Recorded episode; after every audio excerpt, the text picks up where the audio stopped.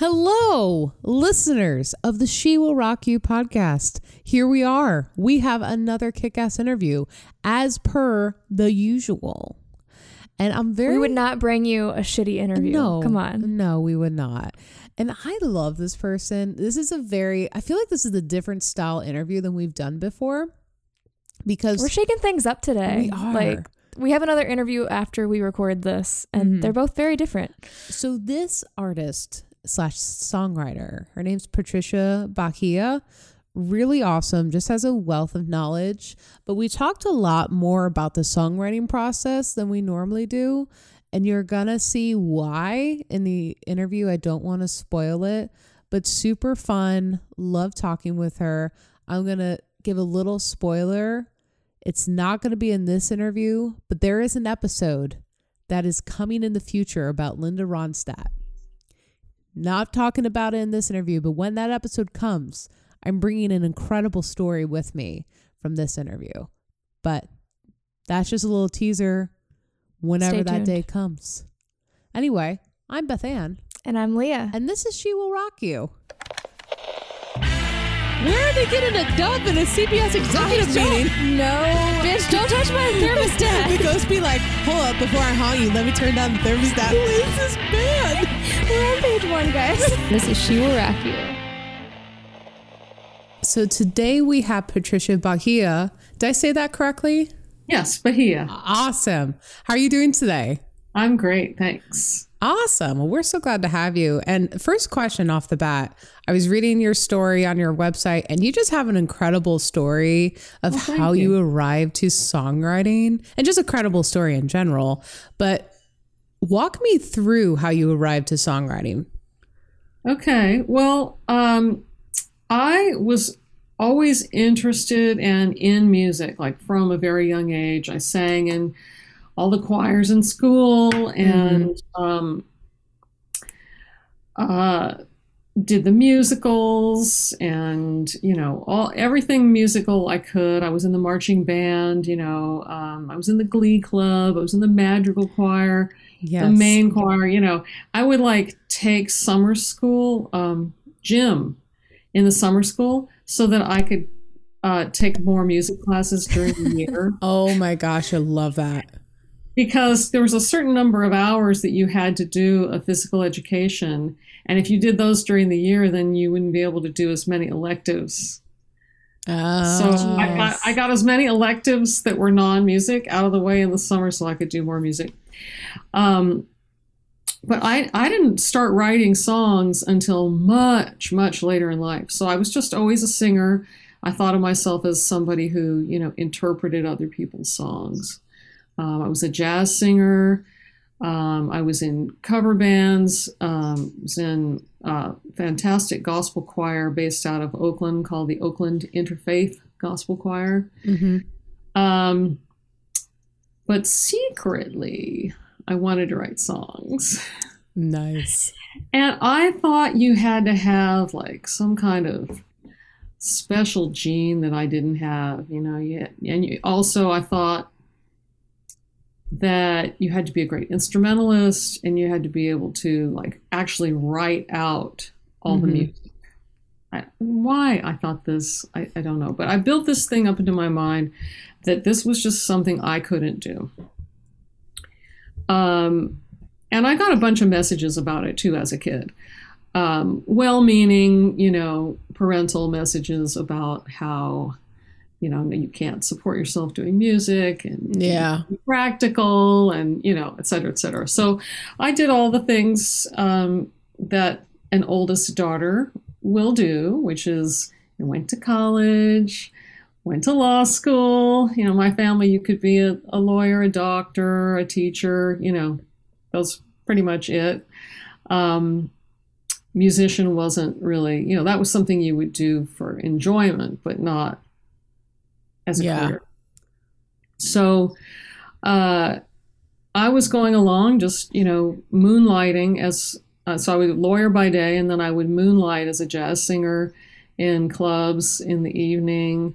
Um, on the weekends, I would sing with the gospel choir, and um, we did recordings with some, you know, famous people, and et cetera, et cetera.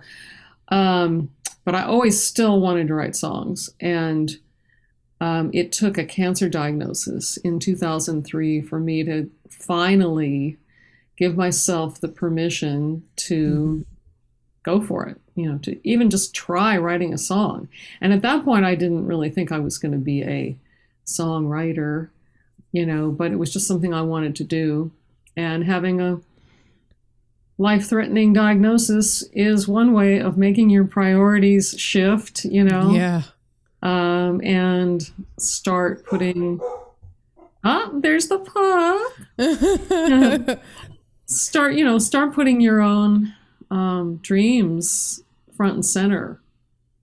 yeah. And so yeah, so that's what I did, and um, I, I and again, even when I wanted to write songs, um, I was going through my cancer treatment, and uh, one of my musician friends came over and was like, "So, Patricia, you know, what are you going to do now that you've had this kind of wake up call with the cancer thing?" Um, I was like, "Well, going to take." You know, I listed off all these classes I was going to take. Well, I'm going to take music theory, and I'm going to take piano lessons and um, music production, and you know, I listed off like just a myriad of different classes I was going to take. And he looks at me and goes, Okay, well, you know, those classes, okay, that's all great, but why?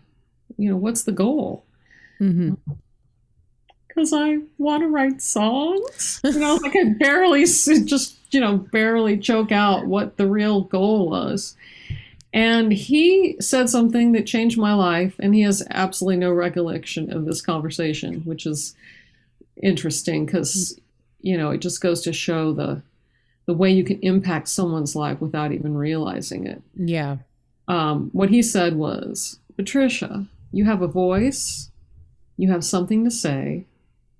You can start writing songs right now. You can take all those classes. I'm not telling you not to take the classes, but if you want to start right now, just come over to my house, sing the song a cappella, and I'll help you figure out what the chords are.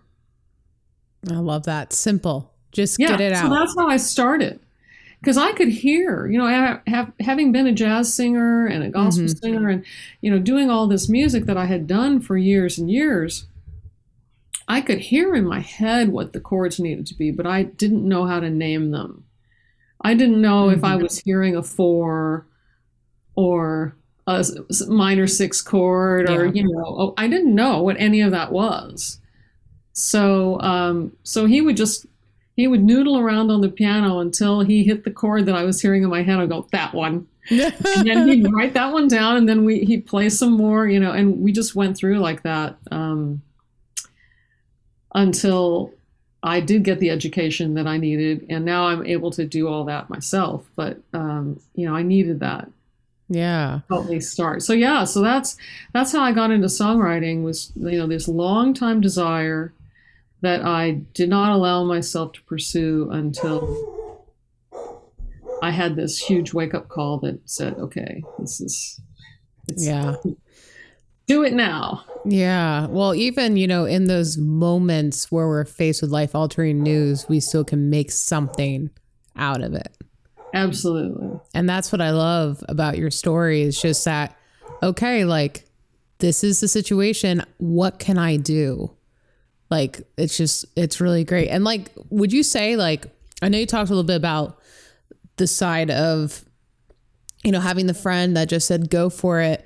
Would you say it was just hard, even just saying, yes, I'm going to do this? Or was it just like, I got to do this? Well, you know, I'm not I'm not sure exactly because you know at that time I was taking a lot of drugs for the nausea and I was Mhm. on chemo and I had chemo brain. So I don't totally remember, but I, what I think happened is because in part um, of all the medications and things that I was on and the fact that my entire life was completely upended you know i wasn't able to work the treatment was really hard for me um, so i was basically out of out of my um, company that my husband and i had at the time for about a year Mm. um, so a combination of like you know complete upending of my life and then you know the chemical changes and um, as part of having ovarian cancer the standard of care is you know you remove every female organ that hmm exists and a bunch of other ones as well. And so you know my hormones were like all out of whack. And through all of that i think something changed in my brain. So like the whole fear of looking stupid you know that that wasn't really a thing it's like I, you know i'm just gonna do this Right. like i started playing the drums Oh, nice. I bought a drum set. I started playing the drums. I mean, I didn't stay with it, but like I was just trying all different stuff. I I started doing hip hop dance class. Um I played the drums. I like I was just, you know, open to anything. yeah. And the whole like what will people think and all of that, I feel like in some perverse way, cancer actually was like my get out of jail free card. hmm though it wasn't really free, but Yeah. it's kind of a heavy price to pay. But but in a way, it was you know it was just like if anyone would have said anything to me like, you know, what are you crazy? I could just tell them, well, look, I've got cancer. yeah. You know, I, I'm going to do what I want to do, and no no one really tried to stop me. But it was my own like defense mechanism. I think like. I sort of knew that if I was ever hmm if everyone in my family or anyone had said to me, you know, what are you doing? You, you, you know, you're acting crazy. I could say, well, I, have one life, which is true, hmm and I have this diagnosis, which is also true. But the thing is, uh, why did I have to wait Yeah. until that happened? Like, why do any of us have to wait?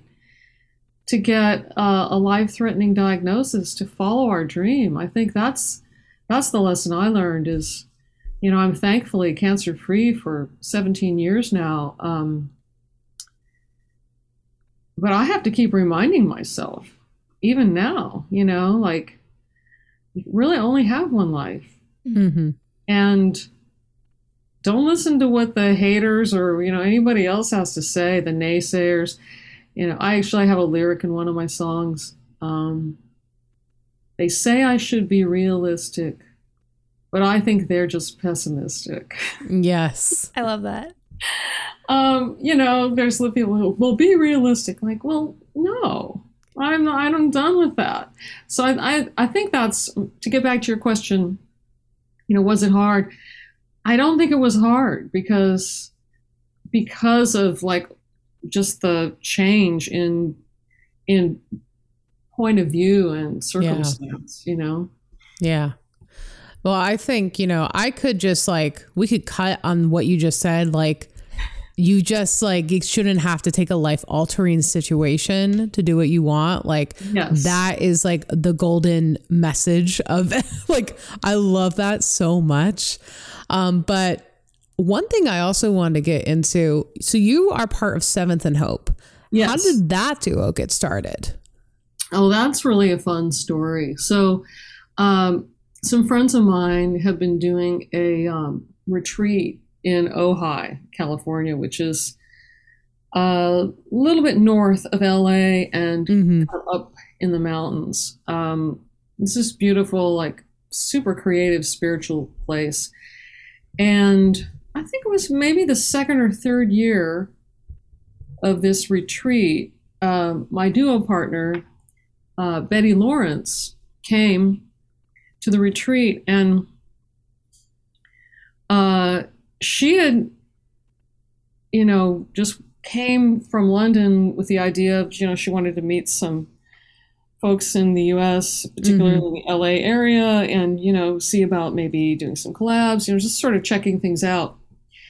And uh, I heard her music early on in the weekend, and I thought, yeah, this girl's really good. And then, as chance would have it, we were thrown together in one of these sort of lightning rounds where, you know, they pair you up and they give you like a fake um, scenario. I think Mhm. ours was there's a vintage artist or you know classic artist who's getting ready to do an album and um, is looking for songs. You know, you have ten minutes. Mm. You know, go and and come back with something. And there was probably, I'm thinking there was maybe 25, 30 tops people at this event, probably even less. So, however many teams were there, let's say there were 10 teams.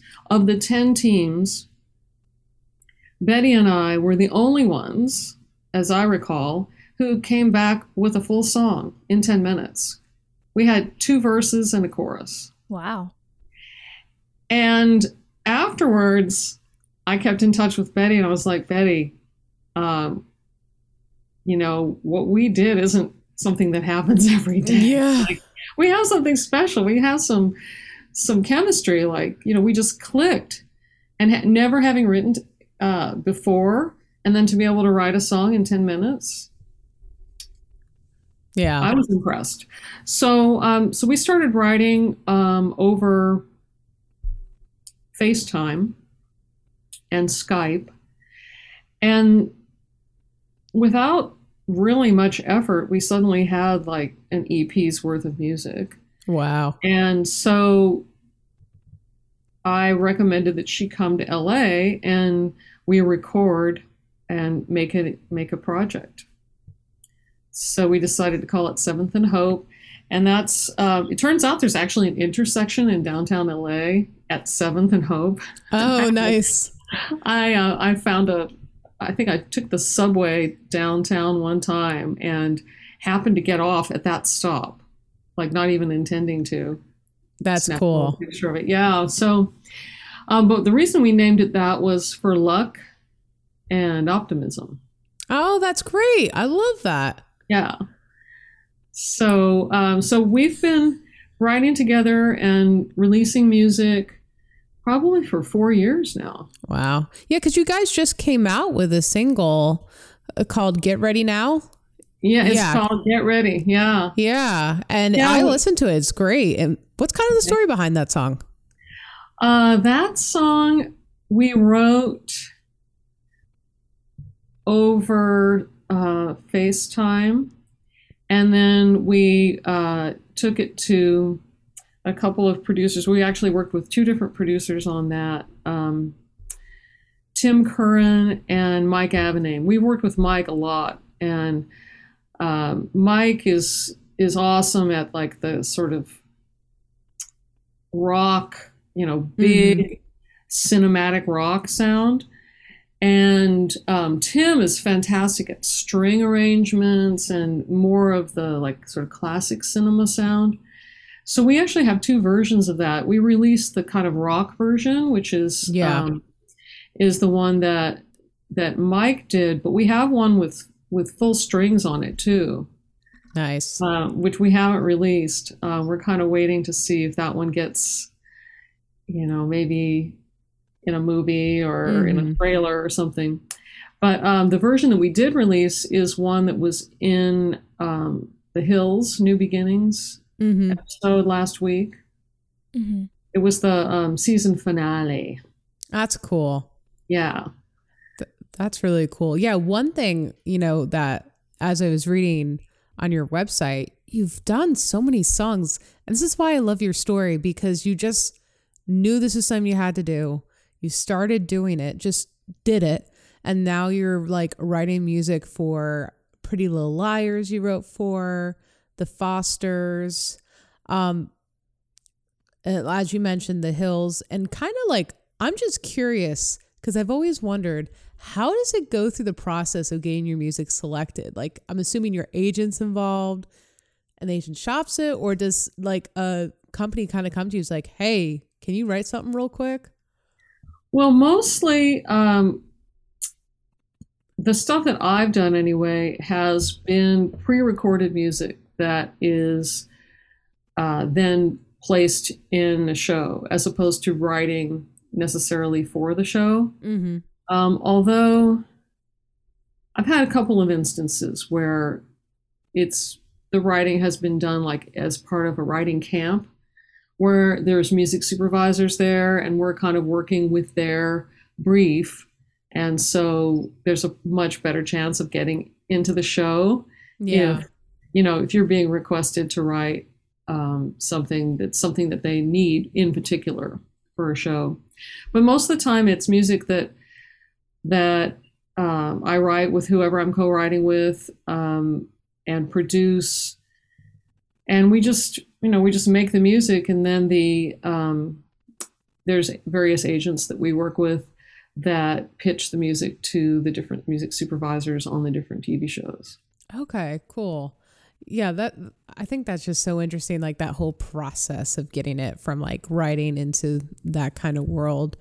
Now, one other thing is I know you also have your own personal music which is from what I could tell from listening to Seventh and Hope and then listening to your own songs under your own personal name, there are two different styles, which is awesome because it shows range in songwriting. But from a songwriter's perspective, like, is there times where you are writing something and you're like, this is for Seventh and Hope, or you're writing something and I'm like, this is for my own brand? Um, most of the time, I pretty much know. Uh, part of it is Betty and I, when we're doing stuff for Seventh and Hope, it's you know she and I are writing together. So, Mhm. um, pretty much anytime I'm writing with Betty, I know it's going to be for Seventh and Hope. Sure. Well, uh, but there are some songs that we've done for Seventh and Hope that I do. Um, I perform live at, you know, well, I'm doing much live performance since the whole COVID thing, but Sure. you know, yeah. Um, but like for example, "Great Day to Be Alive." That one, um, we have two versions of that. The official version is the one with Betty's lead vocal on it, Mhm. and then there's one that um, I have the lead vocal on, and um, I do perform that one like you know around at various places. And same with "Keep the Light On" and a couple of other our other songs where you know we have kind of two versions. Um, but yeah, so most of the time depends on who I'm writing with and um, kind of what the inspiration is. But we usually know, you know, how we're gonna what we're gonna do with the song. You know. Um, yeah. I hear you. Now, do you have any like I know you released some songs under Patricia uh Patricia recently you released your newest song like last week on Seventh and Hope. Do you guys have any like projects for either of those on the Yes. horizon? Yes. So I just found out today, in fact, um, that an upcoming song of mine has been nominated for a, uh positive music award. Oh, awesome. Yeah, That's it was- exciting. Yeah.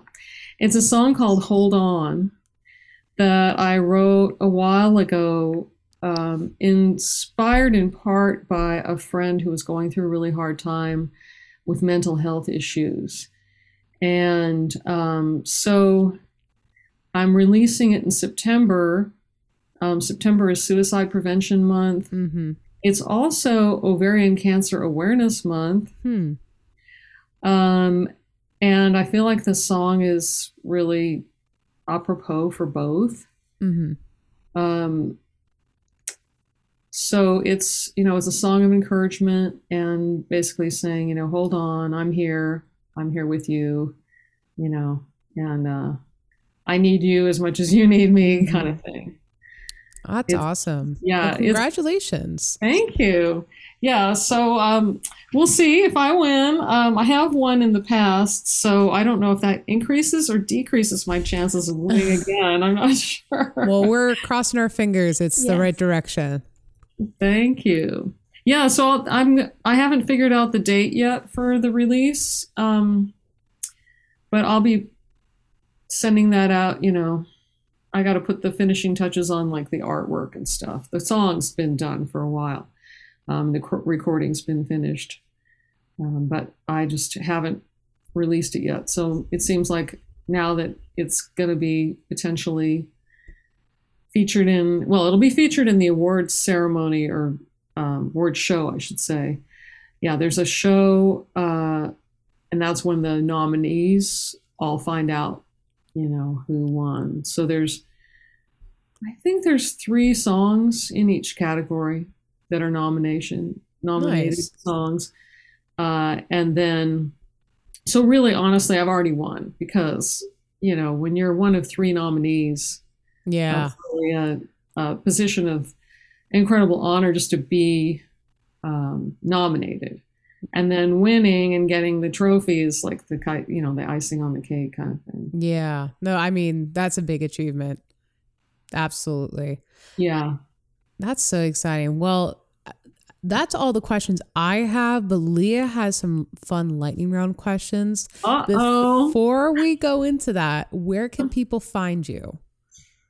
Well, I'm everywhere uh, in terms of all the music streaming services. Um, Seventh and Hope and Patricia Bahia are both on all of the Apple, Spotify, etc., um, Amazon, Deezer, you know, all of that. Um, but the best way probably to get in to find out where all the things are that are happening is to go to my website which is patriciabahia.com, P A T R I C I A. And then Bahia is really simple, but people mess this up, so I'm going to spell it. It's B as in boy, A like apple, H like house, I like igloo, A like apple. Patricia Bahia, and I think I also have the domain Patricia Bahia Music. Um, but patriciabahia.com should get you there. And then from there, you can link to Instagram, Facebook.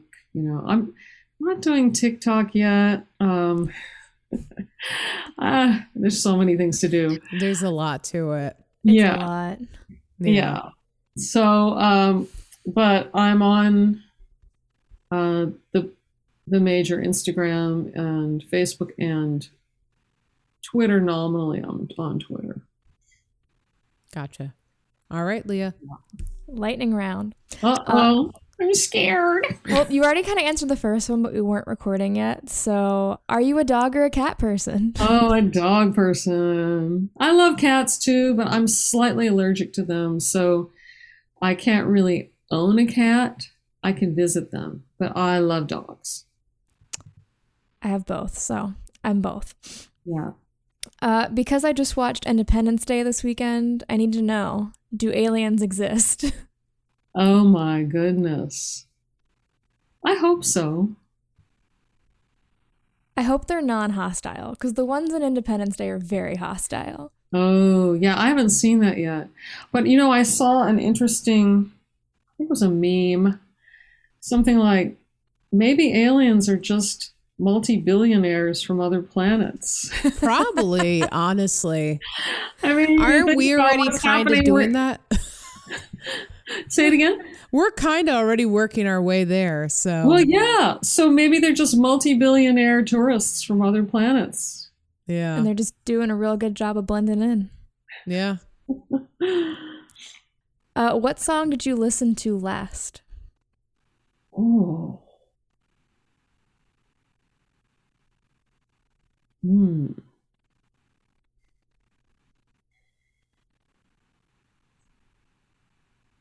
That's a very good question.